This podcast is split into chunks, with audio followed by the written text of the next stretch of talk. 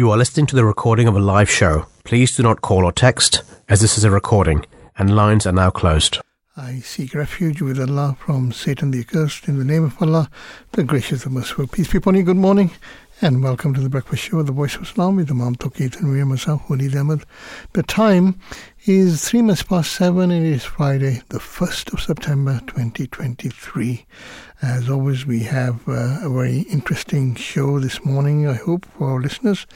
Uh, the breakfast show is an interactive broadcast. It means that all our listeners have the opportunity to join in and any of the discussions taking place during the course of the program.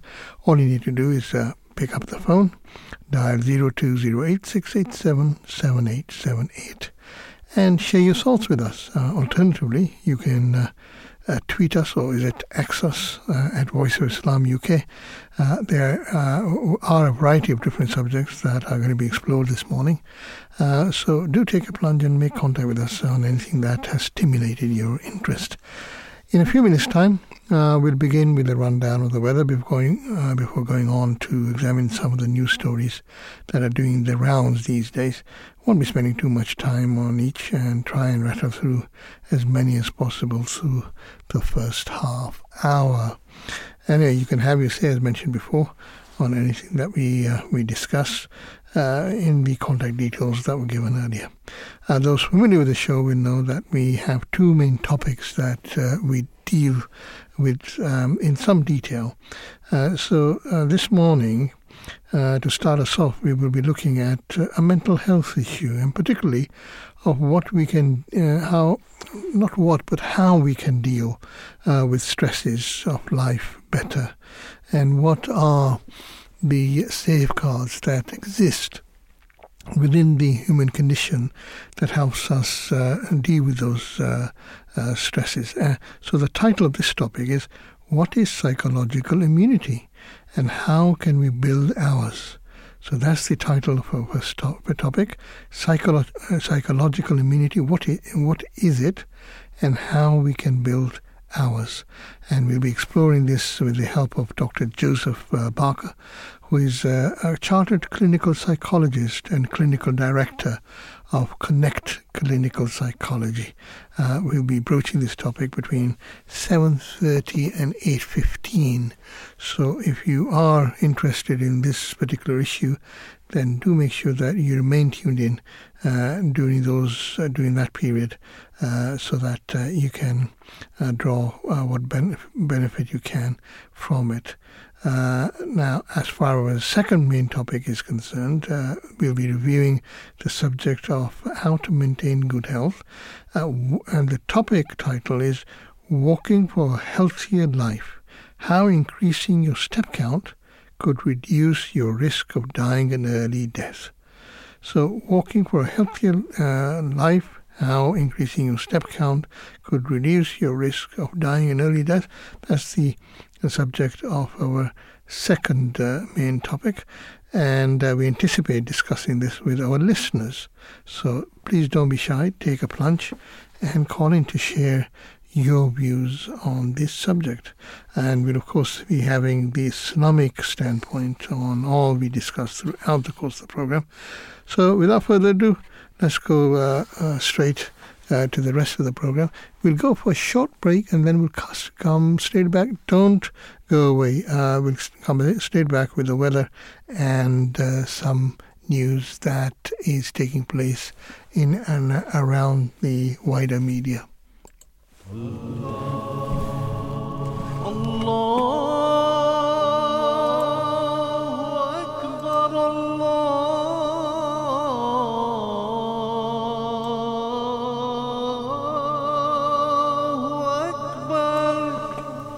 You're listening to the Voice of Islam Radio, broadcasting on DAB and via the internet 24 hours a day. Peace be upon you. Good morning. Welcome back to the Breakfast Show at the Voice of Islam with me, Waleed Ahmad. The uh, time is, let me just check, uh, time is approaching 8 minutes past 7. Uh, as mentioned uh, before the short break, uh, we will be looking at the weather. As far as the weather is concerned, well, it's uh, decidedly autumny now that we've entered the month of September. As far as the BBC weather forecasters are saying, uh, it seems that today Northern Ireland, Southern Scotland, and Northern England will stay mostly cloudy with spells of rain slowly easing. Sunny spells elsewhere, so it's only spells uh, that we will be experiencing. Um, and uh, there will be sharp showers in southern England and uh, Wales. Uh, and as far as the evening is concerned, any daytime showers will ease and clear spells will develop for many. Variable cloud will linger across northern England, southern Scotland, and northern Ireland. Mist and fog uh, forming later. So that's uh, what uh, the weather uh, is showing. Uh, as regards uh, news in the wider media is concerned, well, when we consider activities in the Ahmadiyya Muslim community in particular, there is a big event taking place in Germany, which is the Jalsa Salana. Uh, that is taking place this uh, this weekend. Uh, His Holiness is over there at the moment, so a lot of excitement uh, certainly in that uh, in that country. Uh, it has been uh, a few years since His Holiness has travelled to preside over the Jalsa Salana there, and um, uh, uh, we will be receiving news of how that is developing uh, during the course of the next few days, I'm sure. Um, in the wider uh, media, as far as the news is concerned, there are many items that I suppose one can uh, mention at this stage. Um, there was this particular story about a police officer losing his life trying to save the life of another uh, this uh, story was certainly one of heroism. It involved a police officer who went uh, to the aid of a man in distress. However, in an effort to save his life, it appears he lost his own. The incident happened in uh, Balderton uh, just before 7 p.m. on Thursday, the 24th of August. Uh, Sergeant Graham Saville, a response officer, based at Newark uh, Police Station, was called to attend the incident. He sustained serious injuries when he was hit by a train as he attempted to save a distressed man. He was taken to Queen's uh, Medical Center, where, despite the best efforts of medical staff, the 46 year old died the day before yesterday, that's uh, Tuesday. Uh, with his uh, family at his bedside. So, is it the day before yesterday? No, it's the two days before yesterday. Uh, paying respect to Sergeant Saville, Chief Constable Kate Meynell uh, said today is a day of mourning for the entire police family.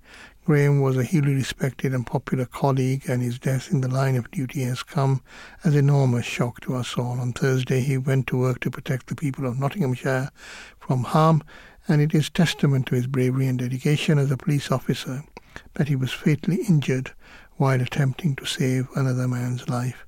His service and sacrifice will never be forgotten. As regards the man whose life was saved, he is 29. He sustained electricity inflicted injuries and was taken to hospital where he remains, but his injuries are not uh, not believed to be life changing.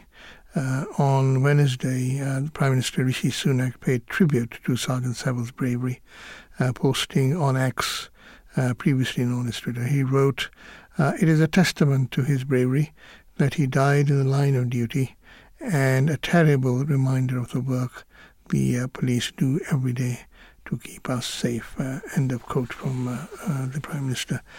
Um, the heroism of Sergeant Saville reminds me of that statement in the Holy Quran, which says in chapter 5, verse 33, and whoever saves a life, it is as though he had saved the lives of all mankind. Um, so this verse is a significant verse because, contrary to the caricature of Muslims being painted at times in the media as individuals bent on violence and killing, this verse shows the, the emphasis that Islam lays or puts uh, on uh, not taking lives but saving lives. Uh, saving a life is an onerous and virtuous act and akin to saving the life of the whole of humanity. Uh, there can be uh, several forms of saving man from death. A man may be ill or wounded, irrespective of his nationality, race, or color. Um, if uh, you know that he is or she is in need of your help, then it is your duty as far as Islam is concerned and what Islamic teachings uh, say that you should arrange for his treatment or her treatment for disease or wound. And if or she is dying of starvation, then it is your duty to feed him or her so that uh, he or she can ward off death. If he's drowning or if she's drowning or his life uh, or uh, their life is at stake, then it is uh, your duty to save him. This shows that Islam is very much a faith that is inclined to preserving life, and any act that can promote this is considered to be virtuous. The exception, of course, is where the implementation of justice is involved. So that's um, uh, it was one particular story that uh, caught uh, my eye anyway, and the other uh, interesting story was uh, something that was mentioned in the Times on Wednesday, and uh, the newspaper reported that Britain uh, could no longer be considered a Christian country, and that was the verdict of three quarters of the Church of England priests. Uh, I think a few thousand of them were actually interviewed, uh, or uh, their views uh, were taken. Um, and much of this is being blamed on uh, popular culture, including the opposition to same-sex marriages, to premarital sex, and so forth and so on. And it is feared that the decline, that this decline may ultimately lead to the uh, extinction of the Church of England. Uh, figures from the 2021 census showed the proportion of people identifying as Christian in England and Wales was less than half, falling to just 46.2%. The Archbishop of Canterbury, uh, Justin Welby, said in 2021 when uh, the census results were revealed that uh, the church is not uh, on its way out. But then he also conceded, and this is quite telling, uh, that uh, 20, 70 unbroken years of declining attendances with less than 2% of the population now attending is worrying. Uh, the Times data investigation found that for every Anglican church that was closed between 2010 and 2016, a span of what, six, seven years, two mosques were opened. But the decline in belief is not mainly due to its relevance to popular culture. Its malaise, uh, many contend, lies in its doctrinal beliefs uh, like the Trinity and expectation of the descent of the bodily, uh, um, no, the bodily descent of Jesus Christ from the heavens. And in an increasingly educated uh, nation, such beliefs, which are held so, were held so strongly in the past and served as the foundation of Christianity, are now being treated as fantasy uh, or nothing but fiction. Um, interestingly, this is exactly what the founder of the Ahmadi Muslim community, the Promised Messiah, predicted in his book, The Narrative of Two Martyrdoms. This he wrote at the turn of uh, the uh, 20th century. And he wrote, and I'll just give a brief extract of what he said uh, in this respect that is relevant to what we are covering. He says that remember very well that no one will descend from heaven all our opponents who live today shall die, and none of them shall ever see Jesus, Son of Mary, coming down from the heavens. Then the children that are left after them shall also die, and none of them shall ever see Jesus, Son of Mary, coming down from heaven. And then the third generation shall also die, and they too shall not see the Son of Mary coming down. Then God shall cause great consternation in their hearts. Yet the Son, yet the Son of Mary has not come down. Then in dismay the wise among them shall forsake this belief, and three centuries from now shall not have passed when those who await the coming of Jesus, Son of Mary, whether they be Muslims or Christians, shall relinquish altogether this conception. And it appears, that's the end of that quote, and it appears that what has been predicted over a hundred years ago is being realized now. Belief of those who once were convinced that the Lord Jesus Christ, Son of Mary, would descend from the heavens and preside over the world with justice, etc., has certainly waned and all but forgotten, and may not be too long before Britain, and indeed the world, will be searching for a new divine path, and that we believe will be found in the ascendancy of Islam. Do you agree? Uh, do you have any view on that? Do you have any comment? If you do, we'll be uh, uh, eager and keen to hear from you. Let me just see uh, what the time is. The time is now approaching 19 minutes past uh, 7.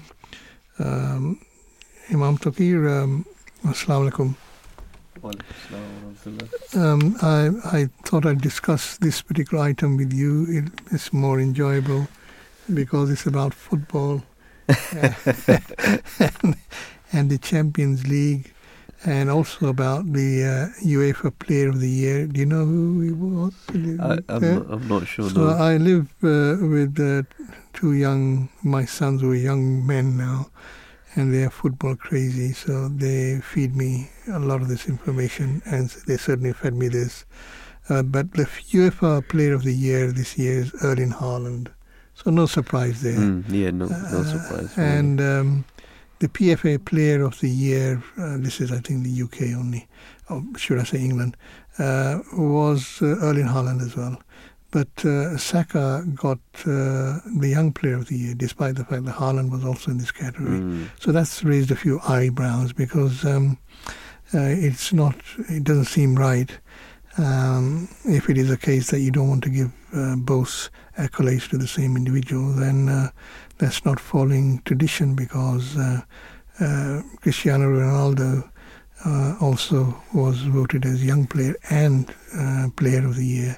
absolutely. And same with uh, Bale, uh, he was also, um, Gareth Bale, he was also voted both. Mm, So there is there are some um, some con- well some questions being raised there. As far as the other big uh, football news is regarding the Champions League, uh, that draw was uh, announced, and um, some notable um, um, ma- uh, meetings are expected uh, with Newcastle's group. I mean, they've come back after 20 years of absence, and they'll be facing PSG, Milan, and Dortmund. Uh, we, uh, my uh, um, sons tell me that that is a group of death, so they view it as that. So it's a it's a very difficult group. Uh, Arsenal uh, have been absent for six years from uh, the Champions League. Sevilla, PSV, Lens are their uh, opponents in that group. And then uh, Man United have Keynes, Bayern Munich in their group, along with Copenhagen and Galatasaray. Uh, the favourites, Man City, have got a comfortable group facing Leipzig, CR Vienna, and Young Boys. This is a Swiss club. And um, the other news is that uh, our European, our exports from the Premier League to European leagues, uh, or continental leagues, I say, are doing quite well. Harry Kane uh, is getting goals for Bayern Munich, having scored three in two games, and Jude Bellingham has been a big surprise, has taken the Spanish league by storm, uh, being voted Player of the Month and scoring four goals in just three matches for Real Madrid. So that's uh, looking good for for our boys. Anyway, that, that was the football news. mm. Anything uh, interesting that has caught your eye? Um, in terms of the Ahmadiyya Muslim community, we know that uh, you know, the annual convention in Germany is taking place.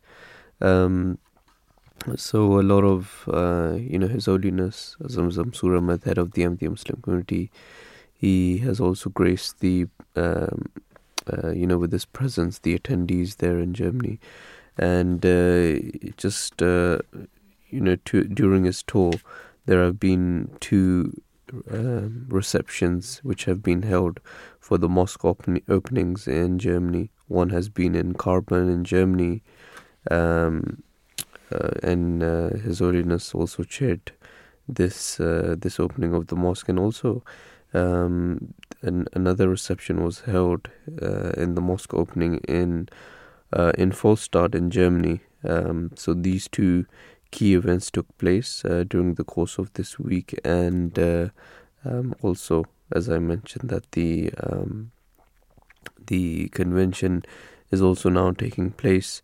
Uh, so just yesterday, uh, around 8 p.m., um, His Holiness he he inspected the the site and also addressed the volunteers.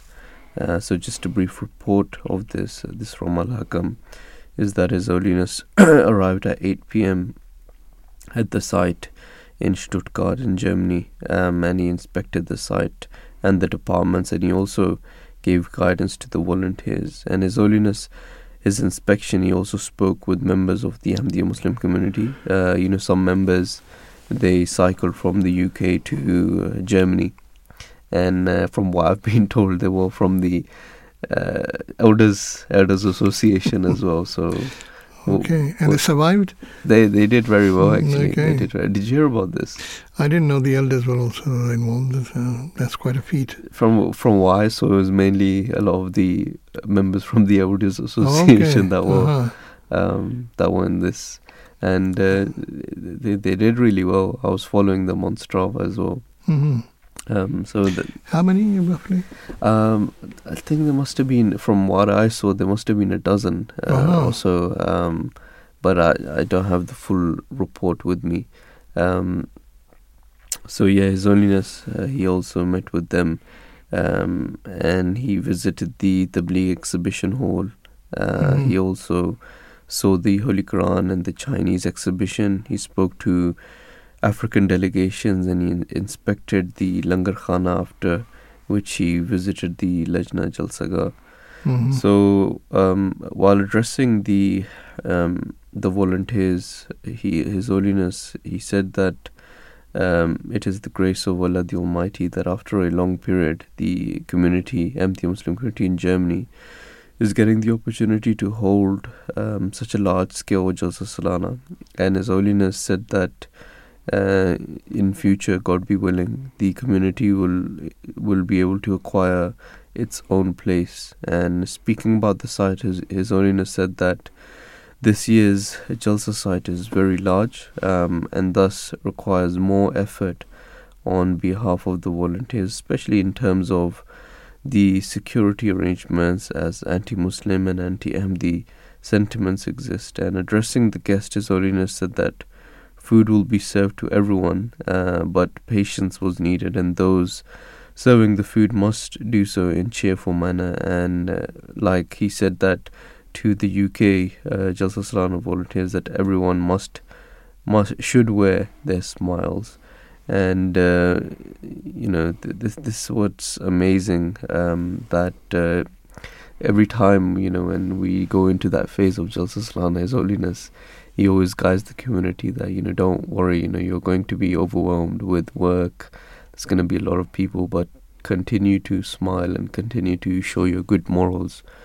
Um, and that's very encouraging from his holiness because you know, th- th- there is a revelation the promised messiah peace be upon him he revealed as well that um, that people will come and see you from all sides, you know. So the promised Messiah, God Almighty told the promised Messiah that do not hesitate, do not be worried, as you know, you will meet uh, people from everywhere, and uh, being the community, the community as well. When the UK hosts the Jalsa Salana, or be it Germany, um, you know, this is what His Holiness guides the members as well, the volunteers, that uh, you know, don't be overburdened, don't be overwhelmed. Continue to, um, you know, just uh, welcome the guest of the promised Messiah as well. And uh, I think I just wanted to mention from Voice of Islam's perspective as well to the listeners as well that um, you will be listening to the speeches as well of His Holiness, the addresses uh, here at Voice of Islam as well. Um, you know the the keynote addresses of His Holiness. So do stay tuned in for that as well. Uh, so that that's that's Mhm. also a, a big highlight. Okay. Um, my highlight uh, during last week was attending a, uh, a speed awareness course because because uh, I happened to be caught uh, speeding. I was doing 24 miles an hour. Wow. Yeah. yeah. But it happened to be in a 20 mile an hour zone. Um, so I was offered a speed awareness course, uh, uh, or either that or Mm. Or three points and hundred pounds uh, Oh, wow. fine. So I thought that uh, it would be good to uh, opt for the speed awareness course. Um, now, uh, there has been evidence, and this links to the story that I want to cover, um, that restricting uh, our speed limit to 20 miles an hour can save lives. So, as a result, in London, various boroughs have instituted this much to the annoyance of some drivers. However, when Wales decided to impose this limit uh, on all urban areas starting from 17th of September, so it's 16 days to go, motorists were not uh, amused. Uh, they are raising a protest against this. They still want the limit to remain 30 miles an hour. The protest is being uh, made by tying red ribbons on their cars. Why, you may ask? Well, uh, this relates to the Locomotive Act of 1865, which first set a limit to the speed that a mechanized vehicle could travel. This was the first bit of legis- legislation setting a speed limit uh, two miles per hour in rural areas and four miles an hour in towns. So that was a long time ago. Now, anyway, RSC research suggests that adhering to the uh, 20 miles an hour is poor, so not many people adhere to it. But if enforced through speed cameras and fines, um, it can catch on. Um, as I said, I was caught traveling just 24 miles an hour uh, on such a road in Wimbledon. Um, and it's it's certainly uh, persuaded me to comply in future. The matter uh, has taken a political tone in Wales now. The Welsh Conservatives are campaigning for a reverse in the Welsh decision, and the nation's shadow transport minister, Natasha Asghar, said, drivers continue to feel frustrated and ignored by the Labour government and feel that a visual protest is the only way to have their concerns noticed. I predict we will see a lot more red ribbons tied to cars as we approach the launch date of blanket 20 miles per hour speed limits. The Labour government still has time to U turn on this uh, anti driver, anti worker, anti road agenda. In their defense, the Welsh government can point to police data from 2018 that shows that about 50% of the 5,759 casualties in road traffic accidents in Wales happened on 30 miles per hour roads and only 2% on 20 miles per hour zones. So that's their uh, defense to um, instituting this limit of 20 miles per hour on uh, roads in general throughout Wales. Uh, we'll see how that story develops, but I don't think there is going to be going to be a withdrawal of that uh, particular initiative in Wales, uh, no matter what the red ribbon protests may do. Right, uh, I think uh, it's time that we move on and look at the first of our main topics. Uh, the uh, two stories that we are going to be dealing with in some depth. The first is uh, to do with psychological immunity. you may wonder what it is, so that's something that we'll be exploring. So, the subject of this particular item is what is psychological immunity and how can we build ours? psychological immunity is essential to our well being as it is what helps us to endure stressful times and protects us against the threat of our mental health deteriorating because of the difficulties we face. So, this segment will essentially uh, discuss the psychological immune system in greater detail and explore tips on how to build ours, something that we picked up from uh, the Guardian website. Uh, the psychological immune system is essentially the mind's natural self defense system. Psychological immunity system, uh, PIS, uh, refers to a system of cognitive, behavioral, and uh, motivational behaviors which help individuals recover, grow, and cope with stress. In order to protect against psychological damage as a result of trauma or stress, The psychological immune system protects against negative life events, negative emotions induced by one's own experiences or the experiences of others, and crises by employing psychological antibodies, which are part of an individual's resources for resilience and adaptation. In addition to supporting physical and mental health, proper PIS function is related to life satisfaction and well being, along with life expect- expectancy. Individuals in high stress professions, such as soldiers and medical professionals, are protected by a proper functioning PIS. Remembrance of Allah is the key to happiness. Surely, in Allah's remembrance, do the hearts find, find comfort is uh, what is uh, so, what we are reminded of time and again, and ways of remembrance of Allah. You can remember Allah through many, uh, many means. This can be through offering prayers, paying zakat, and even reading books to increase your religious knowledge and spiritual uh, well-being. Even a quick visit to the mosque can offer a sense of belonging. Um, be, as far as the research of Gilbert and Wilson is concerned, the idea of a psychological immune system was popularized uh, by them in the early 2000s. The research showed that we often overestimate the impact of negative events on our mood since our psychological immune system protects us from them. Uh, they say, and I quote, we underestimate how quickly our feelings are going to change in part because we underestimate our ability to change them. This can lead us to make decisions that don't maximize our potential for satisfaction. Negative emotions are incorrectly expected to last longer than less intense ones because we lack faith in our own resilience. In times of difficulty, we might be able to depend more on ourselves and feel more comfortable taking risks if our psychological immune system is strengthened. Um, it is important on the list uh, four tips uh, that helps to keep psychological immune system functioning well. Uh, one is uh, in, in the importance to move away from negative mindset and towards a neutral one. Uh, we tend to focus on bad experiences over good ones, and this is known as negativity bias. In order for our psychological immune system to kick in and move us away from negativity, it is recommended to develop habits that you can turn to in stressful situations.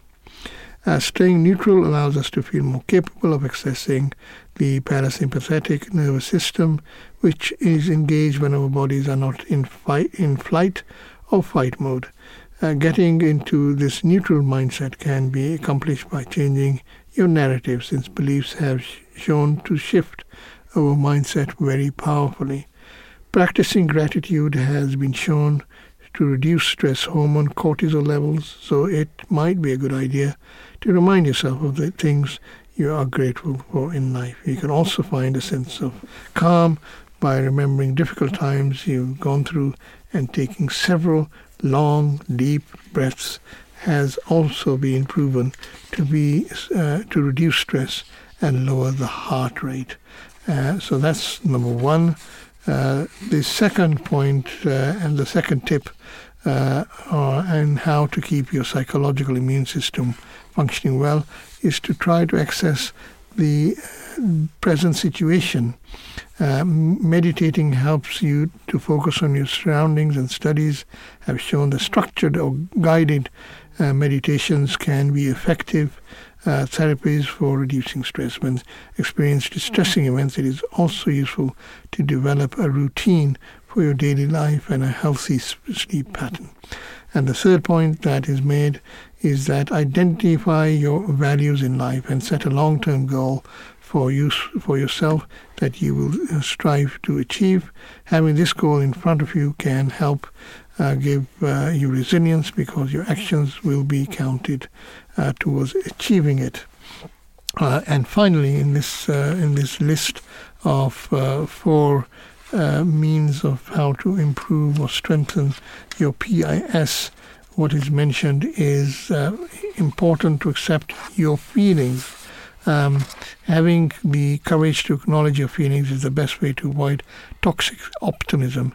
This allows you to identify if your psychological immune system is overwhelmed and you may need professional help. Now, we will be uh, speaking, I understand, to uh, Dr. Joseph Barker, who is a chartered clinical psychologist and clinical director of uh, Connect uh, Clinical Psychology. And my screen tells me that he is on the line. Uh, thank you very much for uh, coming on to the show, Professor Barker. Hello, good morning. Thank you for having me. Oh, great. Um, yes, uh, we're discussing the issue of what is psychological immunity. Um, what is your understanding, or what is your definition of what exactly this is? Uh, so it's, it's, a really interesting question. So there are two big parts to psychological immunity, or a psychological immune system. The first one is about prediction, and the second one is around our ability to cope with difficult or distressing events. So as a starting point, everything we can do as a human being is something which has evolved which has helped us out in the context to survive and pass on our genetic material. And our emotions and our thought processes aren't any different. So everything we can do as a human being has been helpful at a point, but also has drawbacks. And that's what our psychological immune system is. It's this process whereby we're not very good at predicting how well we'll cope with distressing events and how much we'll enjoy positive events. And what that means is that we overestimate the amount of distress that we'll feel at challenging times, which helps avoid threats and dangers.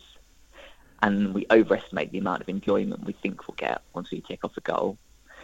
So, a really common human experience is achieving something and not enjoying it quite as much or for quite as long as we thought. And what that means is it keeps us striving towards goals. It stops us feeling content for long periods, which is really adaptive to the human because it keeps us always striving for, for the next goal. But equally, it protects us from going into dangerous situations. But once we're in a period of danger or challenge, we tend to cope with it really well. Mm. So its psychological immune system is this thing our brain does wrong in terms of objectively wrong in terms of rationalized predictions, but is really helpful in terms of survival and coping with difficult things.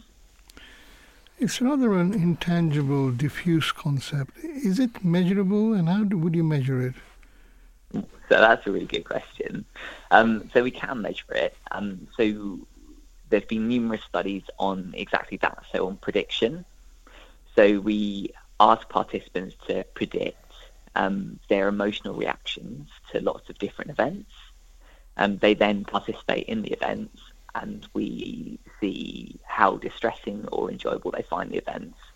And what we consistently find in research is that people get it wrong on two uh, main dichotomies.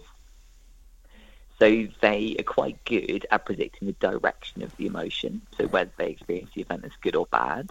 But the pe- bit people are really bad at is predicting the intensity of the emotion. So how distressing or challenging they find the event, or how positive they find the event, and for how long. So in terms of distressing events, we tend to find that the intensity isn't quite as bad as we thought, and we don't feel that emotion quite as long as we thought we would. Mm-hmm. That's interesting. Uh, what is the importance of the psychological immune system and how does it function within the body? Sorry, I lost the line. Could you say that again, please? So, the psychological immune system, how does it function within the body? Mm. So, really, what it is is a series of cognitive processes which allow us to make sense of challenging events. So, if we take an example, so say there's a job that you really want, and you go to the interview. Now, in the lead up, our brain does a couple of things. So it will paint the job as the perfect um, opportunity, which is really important because it keeps us focused and striving towards the goal. But then, if we have the interview and we don't get it, when our psychological immune system is working really well, it makes sense of that distressing event by attributing the reasons we didn't get the job externalized externally. So there's a big panel, there's a couple of interviews who didn't like me, um, I just wasn't myself on the day. There's a huge amount of competition. So rather than ex- attributing the reasons for the distressing event internally, so it's my fault, we have a realistic appraisal of all the different things which have contributed to that event. It places that event in context. So that's not the only thing going on in my life. There's lots of other things which are happening now So I might not have got the job, but I've still got another job. I've got a relationship which I enjoy. Um, next week I'm going on holiday. So that event becomes less important in the context of the rest of our lives. It's realistic about the alternative, so realistically praises the alternative. So actually there might have been about things about that job that I wouldn't have enjoyed. There might have been lots of responsibility and pressure and stress and paperwork. And actually my current job, there's aspects of that I really enjoy that I've got great colleagues Mm. Really is, is this set of processes which helps us cope and make sense of what is happening to us in that moment. Okay. Um, I've got my colleague as well. Um, if uh, you don't mind um, attending to his questions, but before. I ask him to jump in, uh, one last uh, point from me: how how do stressful situations impact our cognitive function? So that's another one we've got a lot of research on. So really, so there's two parts of our brain. So there's a very old part of our brain, or our old brain, um, and that's the part of our brain which houses our emotional control center, so our fight, flight response, our anxiety systems, but also the part which deals with the core functions which keep us alive. So our heart rate, our breathing rate, our temperature control. And we've got this clever brain or new brain over the top, which is a, a cortex, which has evolved over time. So the our ability to think and plan and imagine and worry. And what happens in stressful situations is this core old part of our brain, the anxiety response takes over. And what that does is it really shrinks our repertoire of behaviours that we have access to. So when we're feeling great, we can access the clever part of our brain. We can do all the clever human functions which allow us to rationalise, problem solve, and do things amazingly well. And when we're faced in stressful situations, the anxiety part of our brain takes over, the old part of our brain takes over. And actually, the amount of um, planning, problem solving we can do shrinks. And the more stressful the situation is, the more it shrinks until we're left with the only responses we can choose being the fight flight response or the freeze response. So actually, we seize up completely and we're scanning for future dangers. We want to uh, problem solve, get rid of the difficult thing, or we want to get away from it completely. So we lose the ability to think rationally. Yes, very interesting. Um, over to you. Uh, good morning. Thank you for joining us, Doctor Doctor Joseph. Um, it's very interesting this conversation, and uh, I think our next question uh, is really uh, how can we, um, you know, resolve some of these. You know, when someone is in a stressful situation, as you mentioned, you know. Uh, quite often, when we're under stress, we, we can't really think about anything else or look for a solution. So, in what ways can we strengthen our psychological immune system? If you can please answer that.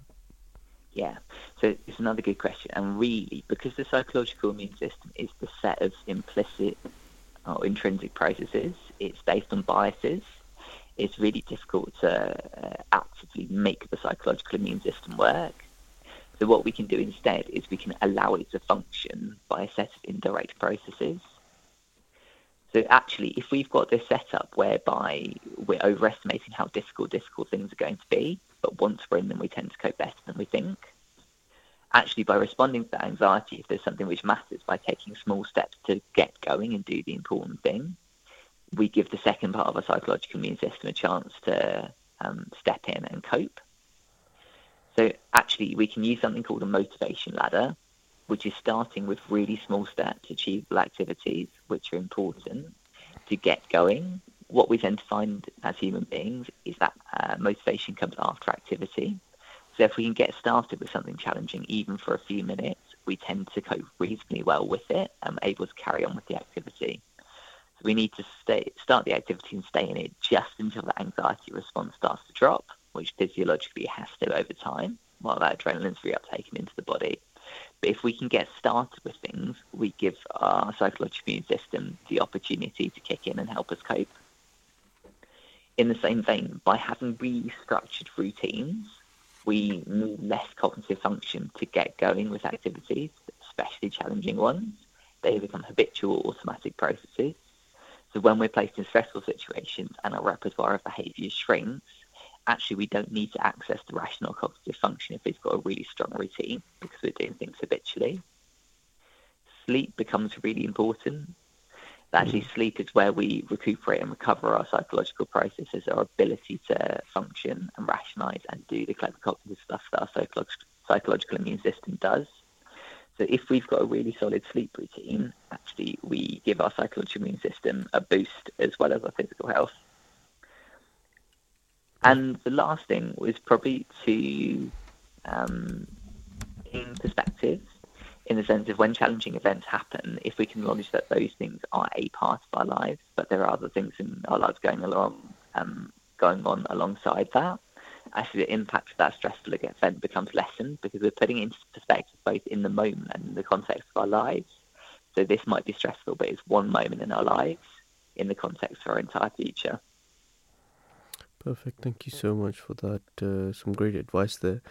And also, what advice would you give to people who may be struggling to keep a positive mindset after experiencing stressful times? So, I think for me, the most important thing to say is that stressful times are a really normal part of being a human being.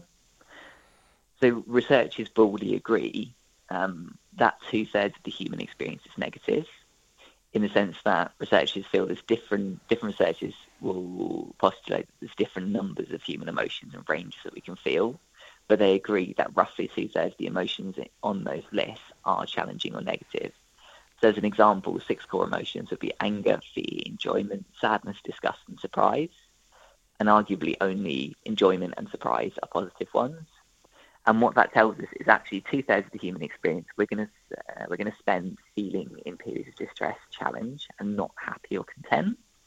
Again, that's really important as human beings because feeling content means we're not striving towards goals. Historically, it means we'd have been vulnerable to predators. So actually, there's a false dichotomy here and a real danger of what I might term toxic positivity, in the sense that there's a narrative across society that human beings are designed to feel positive, and when we're not, we're failing. Actually, when we're struggling with our mental health or a distressing time in our lives, if we're told we should be feeling positive or getting over it, actually that compounds the distress. It makes us feel like the problem's internal. It's confounding our psychological immune system, which is designed to tell us that the problem is external. And actually, in times of, for example, bereavement or loss or trauma, the human body and brain is designed to feel distress. Actually, that distress is an indicator that there's something in our life which is conflicting with our value set. There's something important which has gone wrong. So by acknowledging that distress rather than trying to get away from it or fix it, we can find the things in our life which are important. And by asking ourselves, what do I want to stand for in this moment? Or what's the important thing in my life that I'd have to not care about for this to hurt? And by acknowledging the emotion rather than trying to get rid of it, we give ourselves the opportunity to adaptively make choices which bring us meaning rather than focusing on getting rid of the distress, which can drag us into that reduced repertoire of behaviours, our fight flight response, and further compounding our distress. Perfect. Thank you so much. Uh, I think uh, one more question I had, uh, Dr. Baker, is that do you think um, mental health issues uh, is on the rise, and if so, why why do you think that is? Mm. So that's a good question. I'm not sure. We don't have evidence to suggest that mental health difficulties are necessarily becoming more prevalent, mm. but we're becoming better at talking about them. Um, so although prevalences might appear to be rising in um, certain conditions in certain demographics, mm. what might also be quite likely to happening is actually people are more willing to talk about it, more more willing to identify mental health difficulties. So actually, one might experience that as, as a positive. positive, and also human distress is relative. Um, that if we have a baseline of things going absolutely brilliantly throughout our, whole, our entire lives, we tend to be relatively less resilient to things going wrong. Whereas times of um, crisis or stress, if that's been the baseline for many, many years, for an entire lifetime, actually what we tend to find is relatively um, events might have less impact. Um, as an example, people with really high levels of anxiety tended to cope better than expected during the pandemic.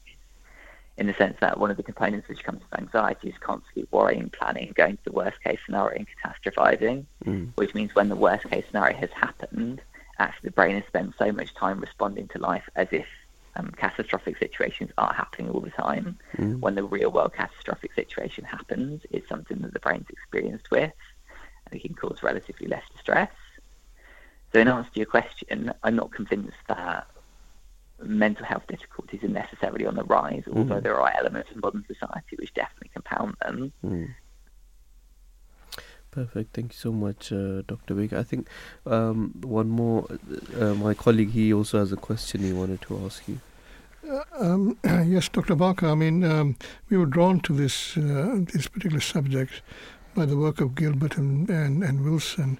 But uh, uh, from my notes, I also understand that you've also had a, had the opportunity of uh, of researching this and uh, been awards uh, uh, conducting award-winning research in this field.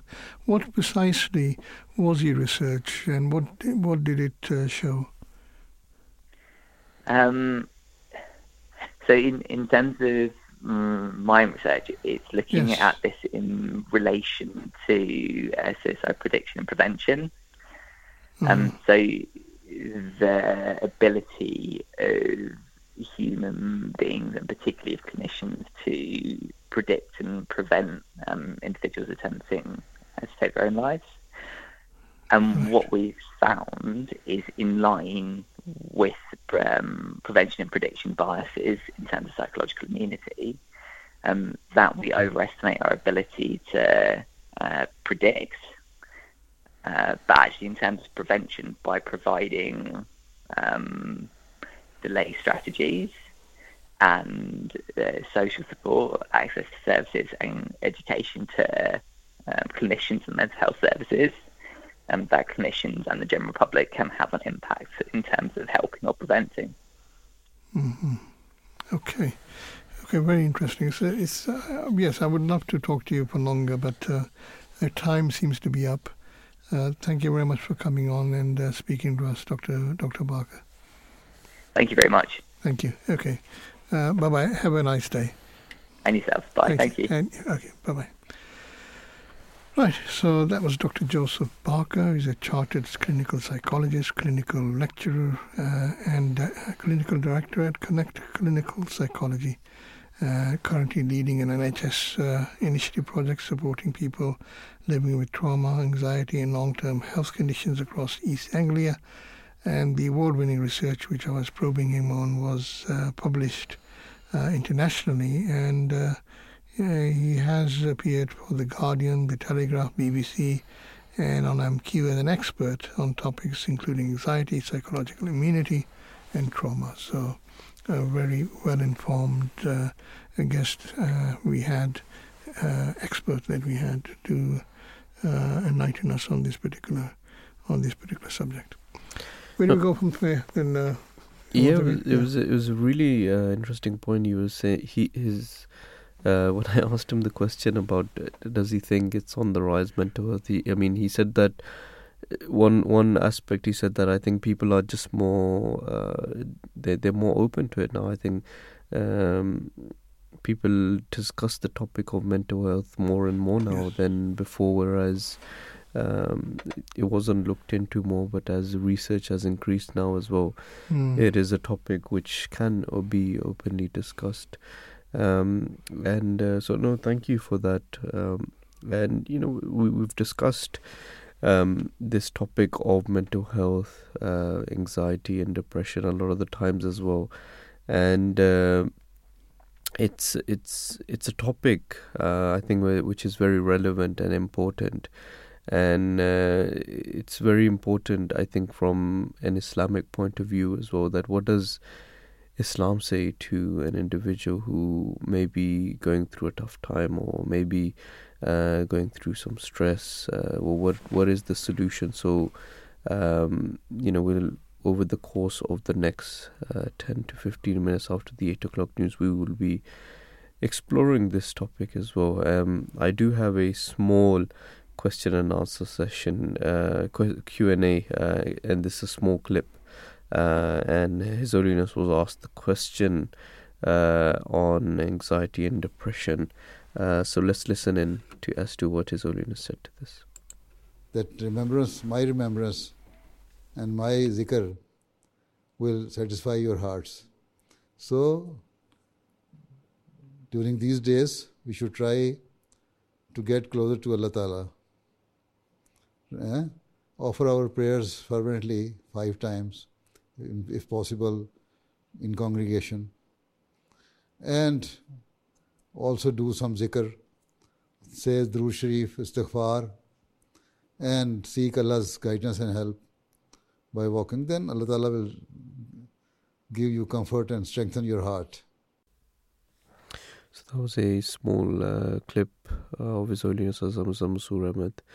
May Allah be his helper, answering the question um, on anxiety and depression that at that at such a time, you know, uh, one should also incline towards God Almighty and seek the help of Allah the Almighty.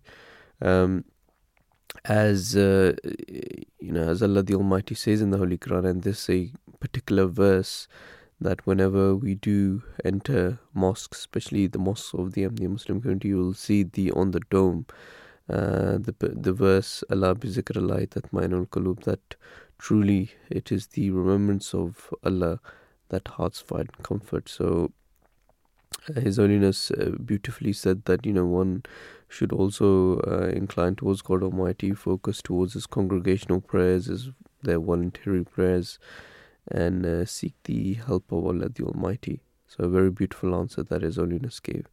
So we'll, we're just going to be taking a short break, the eight o'clock for the eight o'clock news, and uh, once we do come back. Uh, we will be exploring this uh, this topic further. We'll be looking at the Islamic uh, perspective of this topic as well. And uh, after that, at 8.15, uh, we will be looking at the topic of uh, walking for a healthier life. Um, so uh, that's also one topic we'll be looking at. So don't go anywhere. We're back after the news. You are listening to the recording of a live show. Please do not call or text, as this is a recording and lines are now closed. Bismillah In the name of Allah, the gracious, the merciful. Assalamu alaikum, peace be upon you, and welcome back to the Breakfast Show. You are listening to myself, Touqeer Ahmed, and also uh, Brother Waleed here in the Voice of Islam studios. And we were just discussing uh, the topic of uh, of anxiety, mental health, and uh, we did we were very fortunate to listen to Dr. Joseph Baker as well, who is a chartered clinical psychologist and clinical director of Connect uh, Clinical Psychology. So he gave his uh, expertise on this particular topic as well. Um, we're just now going to be looking at the Islamic perspective of this particular topic as well. That what does Islam say for for someone who is going through um, stress or anxiety? What is the guidance feeling on that? So, someone you know who is having these symptoms, uh, you know, first thing to note that it is a normal thing and it happens to everyone from time to time. And in these instances, it's very important to always remember that uh, you you may feel uh, feelings of lonely uh, or anxiety or depression at this time, but you are not alone, and it's important to combat this feeling head on. Um, and since a repetition of this feeling could lead to um, even more depression, and anxiety, firstly, try and identify what is making you feel this way. And there are many things you can do to boost your morale in order to combat this feeling.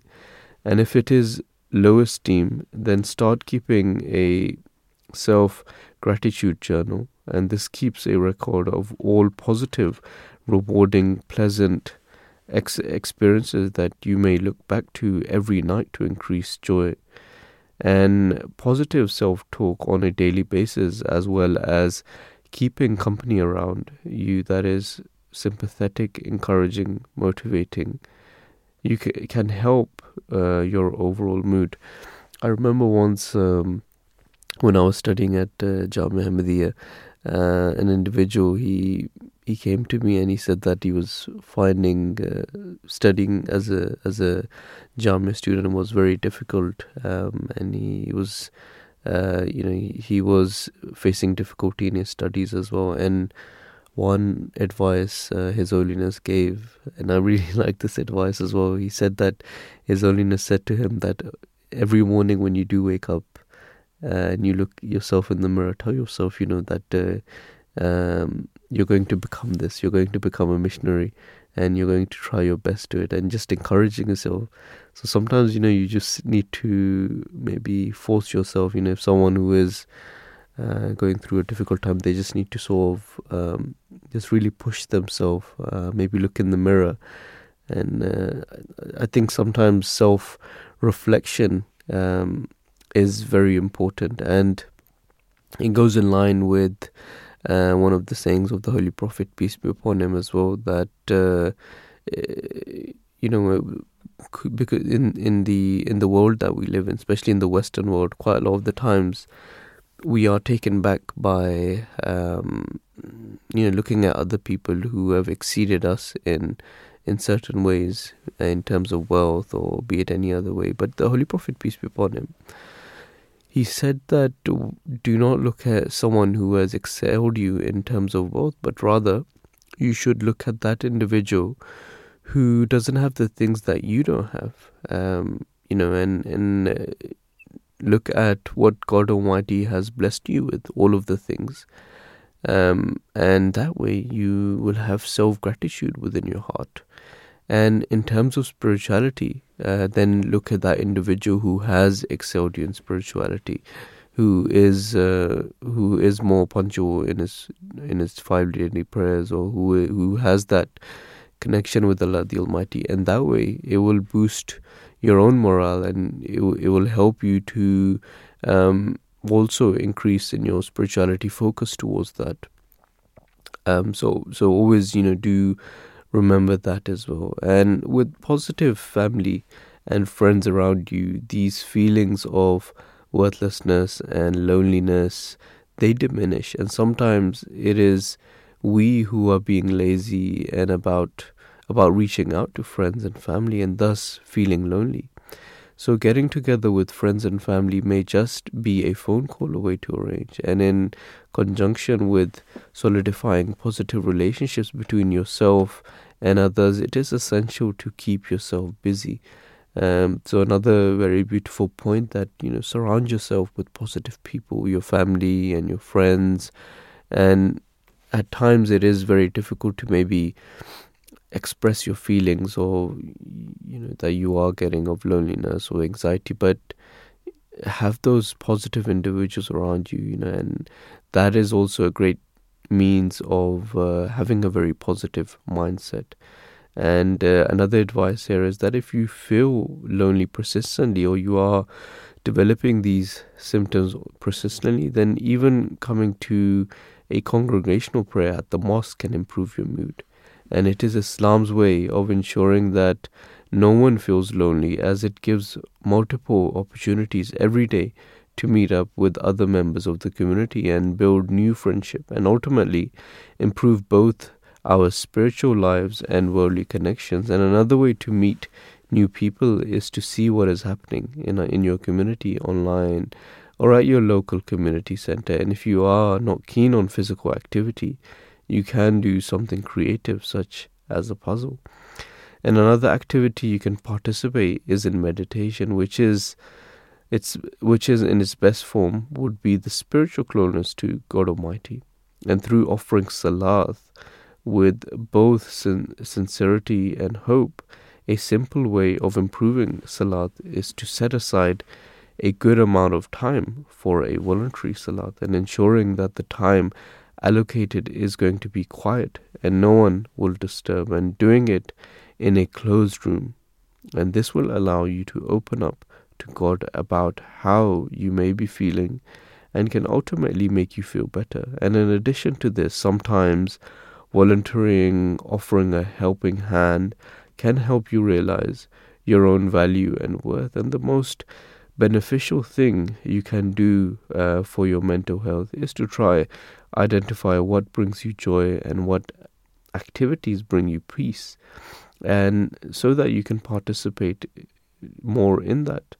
And in turn, if you are constantly having a feeling of uh, of loneliness, of anxiety and depression with no positive change, and none of these suggestions help, then it may be time to go and seek professional help, since this can be a symptom of clinical depression. So always do remember that as well. That if um, you are, you know, facing these persistent symptoms and they don't resolve, uh, then ultimately, you know, do seek medical help. Um, and you know, quite often to combat these feelings of uh, of loneliness, of anxiety. As Holiness always says as well that you know, go out for a walk enjoy the beautiful nature. Uh, you know, look at uh, look at animals and, and you know just just make your mood, mood a lot more positive.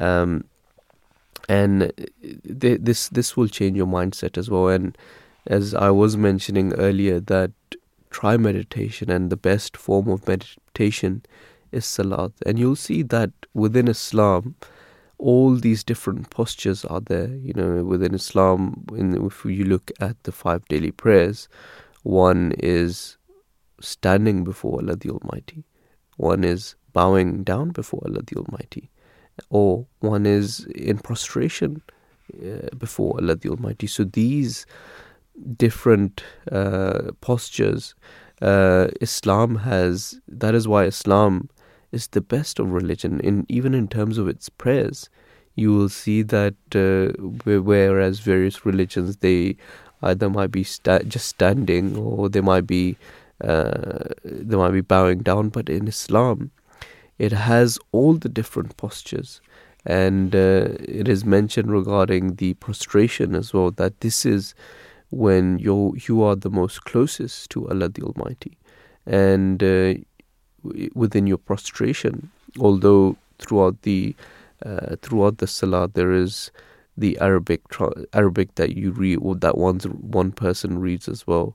And I would urge our brothers as well, our Muslim brothers and sisters as well, that when they are praying, that make sure they know the translation of the prayers or they know what they are saying, um, as this will help them increase uh, their attention towards their prayers. But regarding the prostration, it is it is said that you can pray in whichever language you want within your mother tongue, and this is uh, it is said that this is the closest uh, you know that you are with Allah the Almighty in this particular position. Um, so that is uh, the guidance, uh, you know, on this. If someone is feeling this uh, having these feelings of uh, loneliness or anxiety.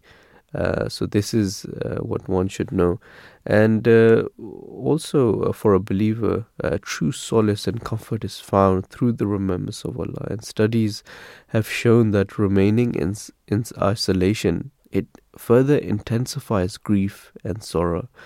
And His Holiness, he explains Islam's concept of happy, happiness versus grief. And he explained that gathering of people together and social interaction with others is what brings happiness. By contrast, grief and sorrow are intensified when a person prefers solitude and isolation and when a person stays away from other people for longer periods it eventually it can lead to depression however by sitting in the company of uh, their friends and expressing their grief, their feelings of grief or depression can be reduced. So it is in the remembrance of Allah that hearts find comfort. The verse I, which I mentioned earlier, and this is from chapter 13, verse 29.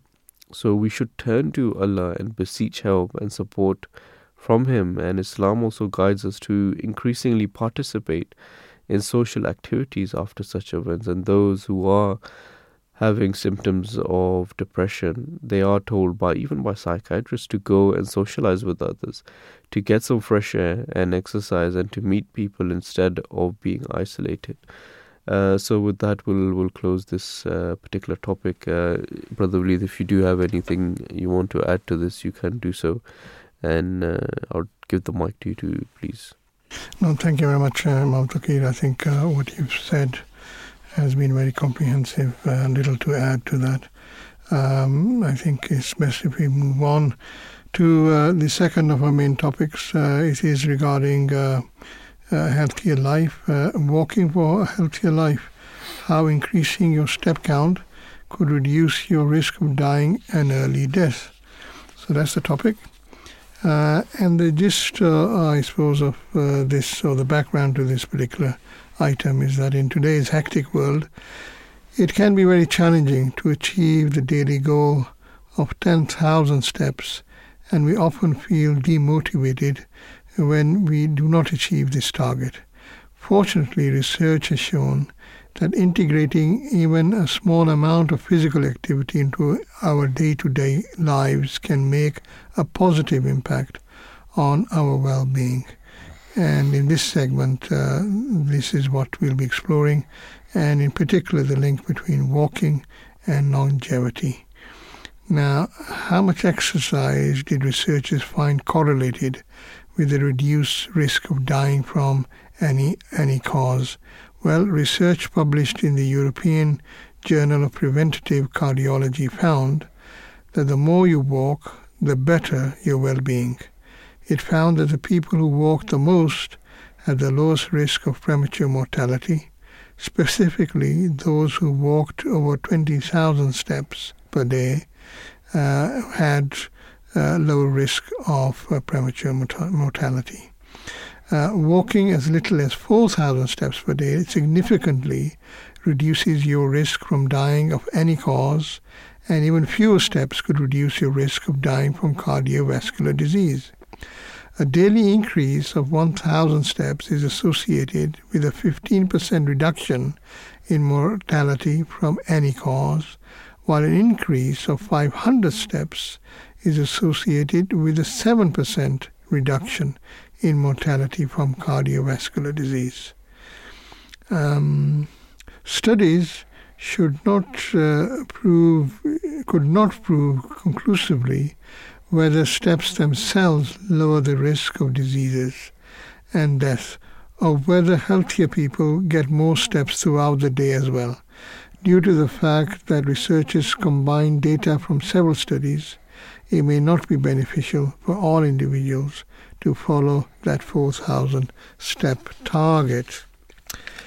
Um, how can this research encourage more people to stay alive is another question that can be well, it can often be discouraging when we feel uh, to meet the goal of, or we fail to meet the goal of 10,000 steps that so many of us have. However, this study highlights the importance of even a little exercise for our overall health. It takes approximately 10 to 15 minutes to walk another 1,000 steps and 5 to 7 minutes to walk another 500 steps there is great encouragement to be able to see that even the smallest amount of physical activity you are doing every day is beneficial to your health. Knowing this can make it easier to maintain a positive attitude when you aren't able to accomplish number of steps, uh, a certain number of steps every day. So that's the uh, the research. That's what it says. There is, of course, an Islamic angle to this, an Islamic viewpoint that uh, can be mentioned, and that will be taken up by Imam Touqeer. Over to you, sir. Jazakallah for that. Um, it's a, you know it's, it's, a topic we, we quite often discuss here on Voice of Islam as well. Um, how often um, you know what we can do to um, look after our physical health and uh, and stay fit, and quite often I quote the um, the saying of the Holy Prophet peace be upon him that uh, al that a healthy believer is uh, is better than a weak believer. Um, so you know one should focus towards his physical health. Um, all of us really. Um, sometimes you know, especially living here in the um, in the Western world. It, I mean, it becomes so w- busy that you know it's very difficult to make maybe give time to our physical uh, health as well. But uh, you know, as as the early Prophet peace be upon him said that you know even your body has a right on you, um, and uh, you, you should you should take time out to look after your physical health as well. Um, be it you know even if it's uh, even if it's just a if walk you know even if you have to go to the park for a walk um, and uh, especially nowadays you know the watches that we do have uh, Fitbit or you can get Apple as well but there's so many these watches now that uh, they monitor how many steps you do or even on your phone. Um, and that can also be encouraging um, it, it, can push you even more that just by walking you can calculate okay this today i walked maybe 4000 steps um, and you can challenge yourself um, and you can give yourself a monthly goal uh, that by the end of the year you'll be you would want to walk um, 10,000 steps um, have you ever calculated your steps when you've been in uh, Islamabad, Walisa? No, no, I haven't. Uh, I've calculated my number of steps I've taken when I've been in Beth but not in Islamabad.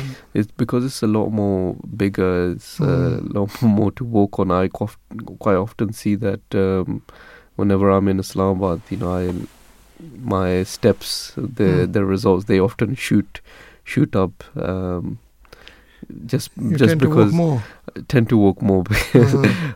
just to maybe get one thing uh, you know to go from one place to the other you have to walk quite a bit um, and even during uh, jalsa days i think uh, when I looked at my steps, it, it went uh, at least to fifteen thousand or twenty thousand during Jalsa days. Even even to go to for food, you know. How many thousand? I think maybe fifteen thousand at least. right. Just because you know had to walk so much. Um, okay, at Beth Wazoo, I'm just looking this up. I do about three thousand steps. That's nothing, is it? No, that's that's also very good as well. Is it? Um, I I think I think to be honest, everyone can uh, just really give them, themselves like small little goals, right? Uh-huh. Um, that maybe four thousand, and then just increase it slowly. Yeah. Um, I think whenever I do on a good day, I'll probably do ten thousand. But uh, usually, uh, if I don't do any exercise, I'll probably be around 6,000, 7,000. So not that much, really, not that much. Hmm. Uh, we do have a, uh, a small clip uh, which His Holiness Hazrat Mirza Masroor Ahmad. Uh, which he's given, um, and it is the he's highlighted the importance of exercise and this was uh, from um, one of his speeches which he gave to the MD Muslim Youth Association, the annual gathering in 2019. And he also highlighted the importance of exercise, so let's listen it. Taking part in sports and doing exercise is important because it enables a person to stay fit and if a person is physically strong and healthy and is uh, he's uh, better able to worship and fulfill the rights of Allah the Almighty and His creation. So that was a small clip from His Holiness on uh, importance of exercise. Um, I do have uh, some quotes here also from uh, the from the third caliph of the Ahmadiyya Muslim community, in which he explains the importance of uh, of you know looking after one's physical health. Um, and uh, quite often it was the third caliph who had highlighted um, cycling, the importance of cycling as well. Um, and quite often he would he would encourage the youth that uh, you know they they should at least uh, you know set a target and cycle at least this much. Um, so at one place, uh, he said that why do you stand for buses and waste your time? Exercise and become healthy, and ride a bicycle. I have said it before and I say it again today. In a short time, I want 100,000 Ahmadi cycles. An Ahmadi cycle is that which is ridden by an Ahmadi. And these 100,000 Ahmadi cycles, they should have the ability to cycle up to 100 miles in a day. And also, um, in one of his opening speeches uh, addressing the Ahmadiyya Muslim Youth Association in one of the annual gatherings in Pakistan on the 2nd of November uh, 1973, His Holiness addressing the audience, he said that there are thousands of other advantages to cycling too. For example, many have to go out for household errands or shopping and if you have a cycle, you will save a lot of, of your quality time. And the following glad tiding will also be fulfilled in your person that was given to the promised Messiah, peace be upon him, in these words that you are the Shaykh, you are the Messiah, whose time shall not be wasted. Thus, we have to attentive, be attentive towards time saving and obtain maximum benefit from the little time available so that those blessings may be fulfilled in ourselves. So, what a beautiful quote from the third caliph as well that uh, as it was revealed to the promised Messiah, peace be upon him, that uh, you know you are the Sheikh and you are the Messiah, and your time shall not be wasted. Similarly, being the followers of uh, you know the the promised Messiah, peace be upon him, we should also look after ourselves, and we should not waste time and uh, you know that that, that means that even cycling um, going from one place to other you'll be saving your time in in a lot of ways uh, so that is also another beautiful quote from his holiness uh, also um, the fourth caliph Hazrat Mirza Tahir Ahmad uh, he also has written a book on this and uh, that book is called steps to exercise uh, have Have you read read that book, brother Waleed? Uh, yes, I have. Yes. What what I've I've not read it myself actually. What what does it? Uh, what are some of the exercises uh, written in that book? Yes, I, re- I read it, but I haven't. I don't remember what what it said, unfortunately.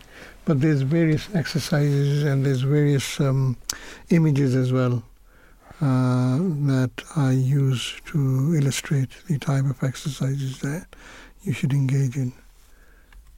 Yeah, so it actually a little brief introduction on this on this book is that uh, it mentions that there's no restriction on this in terms of old age, so anyone can do these exercises. So I would urge uh, the listeners as well to benefit from that. Um, Promised Messiah, peace be upon him, the founder of the Ahmadiyya Muslim community, he is also at one place he's mentioned that so far as our eating, drinking, sleeping, uh, uh, and waking are concerned, there are essential physical actions and they affect our spiritual well being. And our physical self is manifestly related to our humanity. And the relationship of body and soul is such that one cannot explain it easily. And careful observation shows that body is the mother of soul. Uh, so that is also a very beautiful quote of the promised Messiah, peace be upon him, as well, that he mentions that the body is actually interlinked with the soul, and uh, if if we are if we are healthy as well, then that itself will have an immediate effect on our soul as well. So, um, and and I and I would say here as well that someone who is physically fit, then they are also able to perform their five daily prayers as well. As uh, you know, as as a as a Muslim, the the Holy Quran mentions that someone, um, as a Muslim uh, person, a Muslim man, he is a, it is incumbent upon him to read the five daily prayers in congregation at the mosque, and uh, one who uh, continuously at the time of each prayer he goes to the mosque and he offers the five daily prayers. That itself uh, requires a lot of physical effort as well. So you, you know we should really look after our physical health. And it was also narrated that once the holy prophet peace be upon him he participated in a race with Hazrat Aisha peace be upon her. And uh, it is narrated that uh, once the Hazrat Aisha, peace be upon her, she had uh, beaten the Holy Prophet, peace be upon him, and once the Holy Prophet, peace be upon him, had uh, beaten Hazrat Aisha in the race. And uh, the promised Messiah, peace be upon him, um, he also used to exercise with weights, and that is also well known. Um, and uh, the second Caliph, um, Hazrat Bashiruddin Mahmud, they used to travel out of uh, for hunting, and once he participated in a race with his children and servants on the bank of River Beas, and he he used to say that we inculcate the habit of our phys- of physical exercise so that we can be lithe and active and so that our limbs become strong and so that we gain courage. And uh, i think two more quotes i'll mention on this um, on uh, and once during a shura in 31st of march 1973, His Holiness said that cycling is an excellent form of exercise for maintaining good health. If one rode a bicycle slowly, one would be able to cover a distance of up to 100 miles a day. And the youth, the, the Khuddam from all over Pakistan, they came to attend the Shura at that time on bicycles. And if cycling became a habit when the need arose, our youth would immediately meet the need without waiting for other means of transport such as cars. Uh, furthermore, on the 19th July 1973, during uh, the visit of His Holiness to the UK, he gave the community um, the target of training 100,000 active cyclists within seven years, and the scheme has spread to various parts of the world, and even on occasions of Jalsa Salana, um, you know, we do have uh, members who do cycle to the annual conventions. For example, here in the UK, many came from Germany, and also the annual convention, which is now taking place in Germany. Uh, many have gone from UK as well. They've cycled there and this has been a tradition uh, which is which is uh, still very much prevalent and even on the occasion of Jalsa Salana Benin in 2007 23 members from four regions around the country came on bicycles covering a difficult journey of 117 kilometers to attend the Jalsa and uh, also with regards to walking um, as Mirza Nasir Ahmed, he was very keen. He was a very keen sportsman, and regularly he took part in a variety of sports from an early age.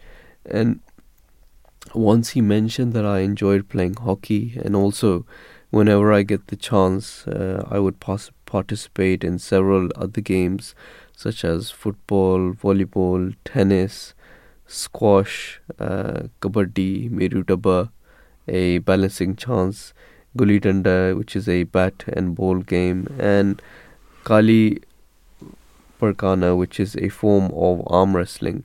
Uh, and there are many streams, and he further says that there are many streams near Qadian where I would often go for swimming, and I regularly went for long walks, and as they are excellent form of exercise, and uh, this he mentioned in the in the Tashil Zul Azan magazine in the Nasiruddin edition on page 14 yes um, brother Lee, do you have any any incident you want to mention on this on uh, exercise on why it is important uh, not particularly it's not something that um, I am known for um, and uh, it is something that um, clearly is very important.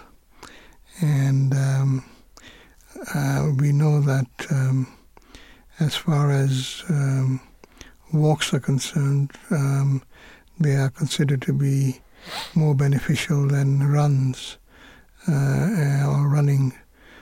And uh, I do remember uh, being uh, made aware of that fact by Hazrat Qibsi Rabi, uh, the fourth caliph of the Ahmadi Muslim community about this.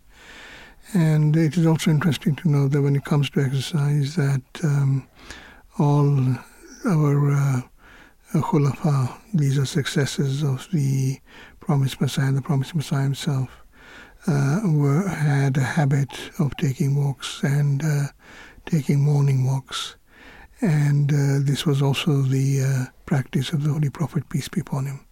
So when we talk about um, the virtue of uh, or the benefits of uh, walking, then we can certainly also refer uh, ourselves to the practice of our, of our holy leaders as well, that uh, they had this habit, and it was um, uh, well well placed that they had this habit because uh, it was very um, uh, conducive to good health. Um, so even if it is not from the health point of view that we were motivated to try and uh, uh, engage in a habit of walking, then uh, it should certainly motivate us, motivate us from a spiritual side of following the precepts of um, of uh, or the example of uh, uh, our holy leaders to, to adopt this practice. And um, um, science and uh, research has proved that to be that it is very beneficial to engage in in walking in steps, in increasing the number of steps you take. Uh, I suppose I think from a natural standpoint, a physical standpoint, that's the way that we have been built. That is the way that we have been created. That uh, walking is something that uh, is beneficial to the human condition, and if we uh, succumb to the uh, uh, the um, the um, um, the good life, how can I say, the comforts of this uh, of this life, or the comforts of the the era that we are passing through as uh, as humanity, uh, then uh, we will suffer if uh, we don't.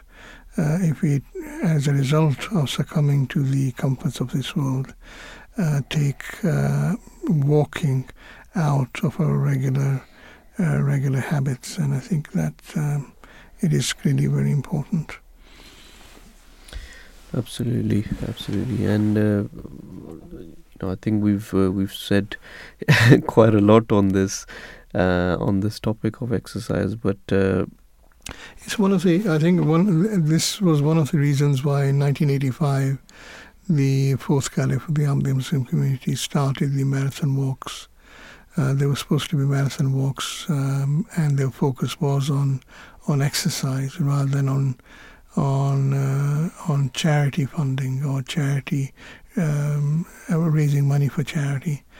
Um, but uh, that was one of the one of the key reasons, and again, it was something that uh, uh, was started off when it uh, came to the planning, it started off as a run. We thought that we'll do a 26 month, 26 mile run, just like the marathons that were being run or introduced in London at the time. But His Holiness said that uh, we, the condition that we're in uh, as amateurs when it comes to such exercise uh, would not be conducive to having a run. He said that uh, if we had a run, then you'll be all uh, washed out after the first five or ten miles. So we recommended uh, that we uh, convert this to a walk and have a walk instead. And that is what we did. And I suppose that it was also, I think, um, part of the reason why he encouraged us to change it to a walk was because, in his view, walking was more beneficial than running and he said so um, that uh, this was the case. So um, yes, so walking, increasing your steps is something that uh, we have been encouraged to do uh, for a long, long time. Whether we adopted it or not is another matter individually. Absolutely, and and the thing is nowadays uh, we we just use our cars or you know maybe if we are going even uh, two three minutes down the road as well, we'll prefer to take the easier route. Mm. Um, and I and I think back in the days, if we go maybe 30, 40 years back, um, I think walking was a lot more encouraged. Mm. Um, um, what would you say to that? I mean, because I know. Yes. So walking was uh, because cars were not so prevalent in those days. Mm, cycles, yes, we used to have cycles, but it was more prevalent.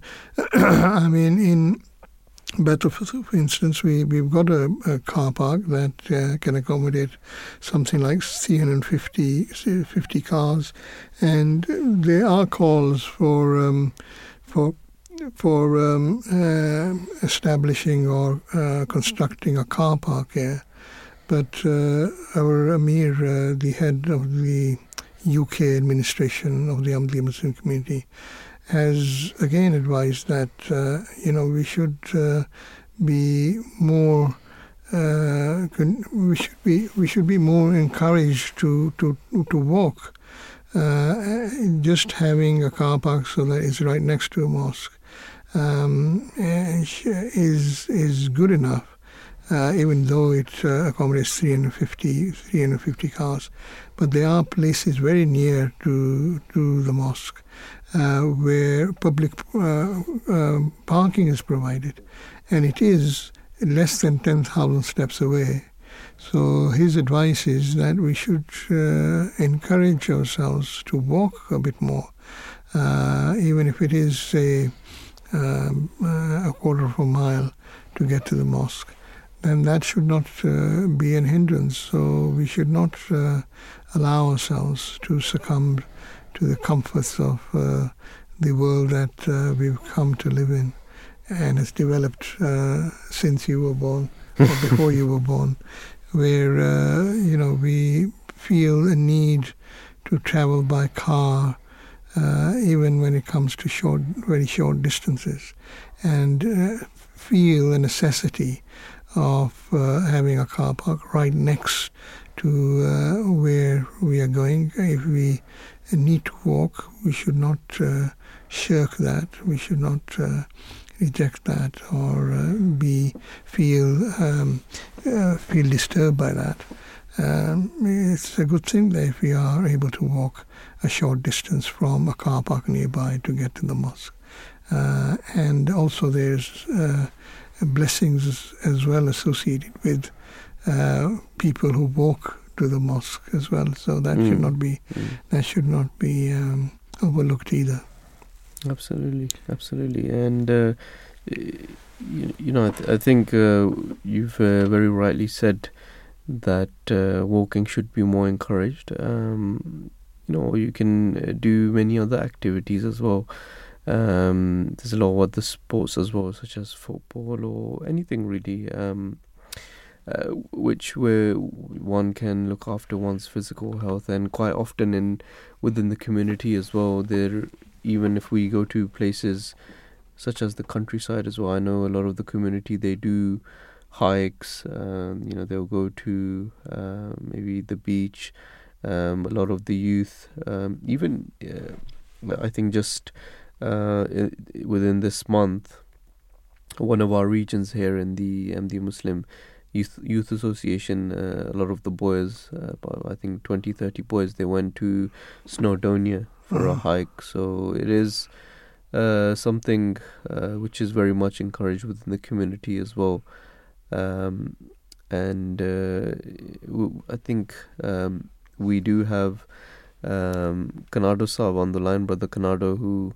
is all the way from Scotland um, and uh, he wanted to also share his uh, his thoughts on this uh, particular uh, topic as well. And uh, he is a representative of um, of MTA Africa country. He's also a manager for Ghana and Nigeria.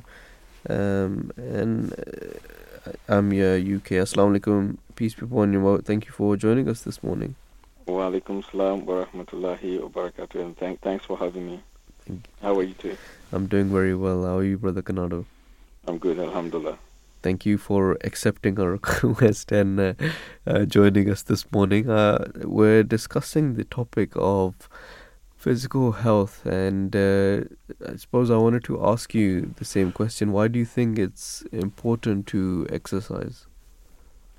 Uh, th- thanks. I think this is a very, very important question, especially uh, uh, what we see in this in this very uh, day and age, where we we all moving towards the technology. Uh, we, we seems to be grabbing our phones all the time, and and kids sticking to the video games and whatever it is, staying indoors and whatever.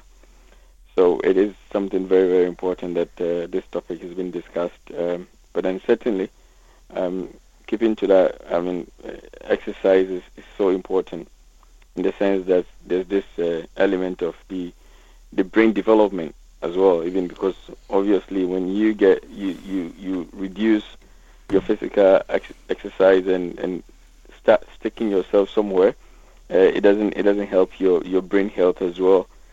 We know definitely that uh, we have the issue of weight, which is now a major I mean, issue within uh, even the uh, the the black uh, I mean community as well in, in, in the United Kingdom. In fact, in fact, honestly, in the in the Western world, it's, it's become a major major issue where obesity and weight is, is now something that is, is is a major factor that uh, all the, the the government are now working very hard and a lot of uh, money is now spent on, spent on health to, to, to get us sorted as well we have the issue of mean the the risk of the diseases.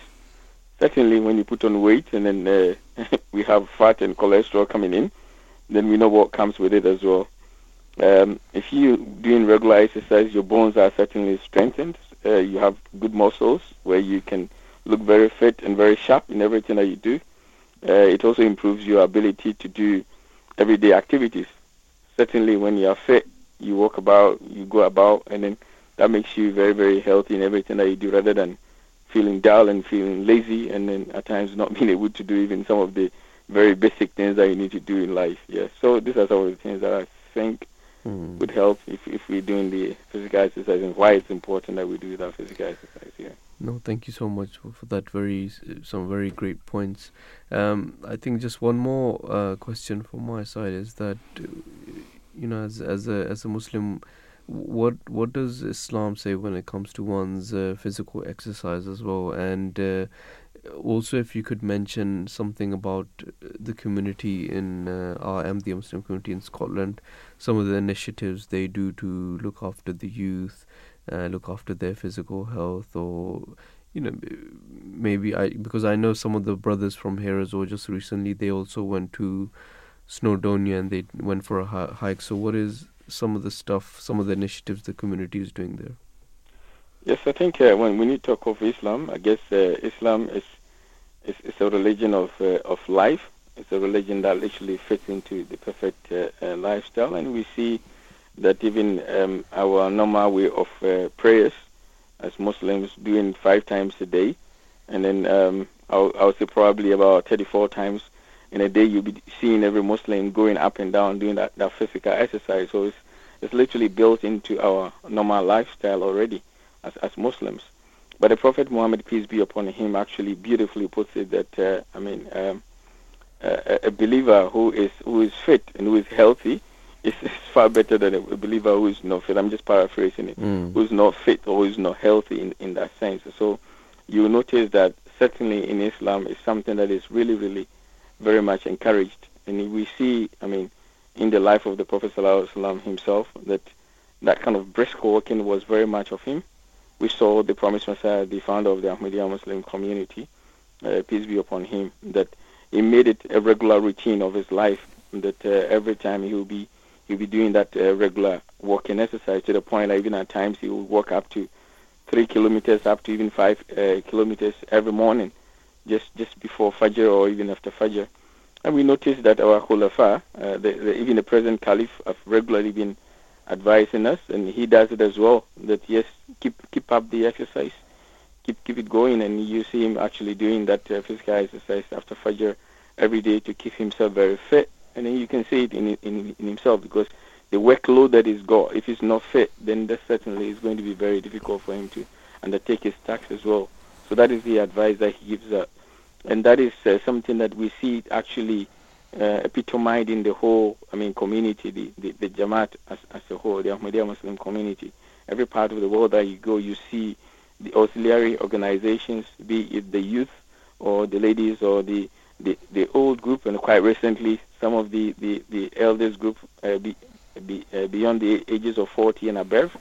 And the, the, the, the, the, the Caliph was very much uh, insistent on, on the on the on their on their health and just trying to check are they cycling every day how many how many kilometers are they cycling and then also advising very regularly that we should get into the habit of walking instead of, I mean, driving. If the distance is not that much, then we should try to walk it rather than rather than uh, driving it because that keeps us healthy as well as it, it saves the whole uh, economy, uh, uh the the whole. Um, uh, uh, what, what are we talking about recently about the saving the the um, going green and all those. Mm, um, that mm. that is also one one very important way of saving. But when it comes to talk of Scotland, I think we are not any anything different when it comes to the whole Jamaat. We have uh, um, uh, the youth, for instance, uh, very regularly have uh, the uh, uh, Fajr Fit. Say Fajr Fit, literally after Fajr it means we have to be going for some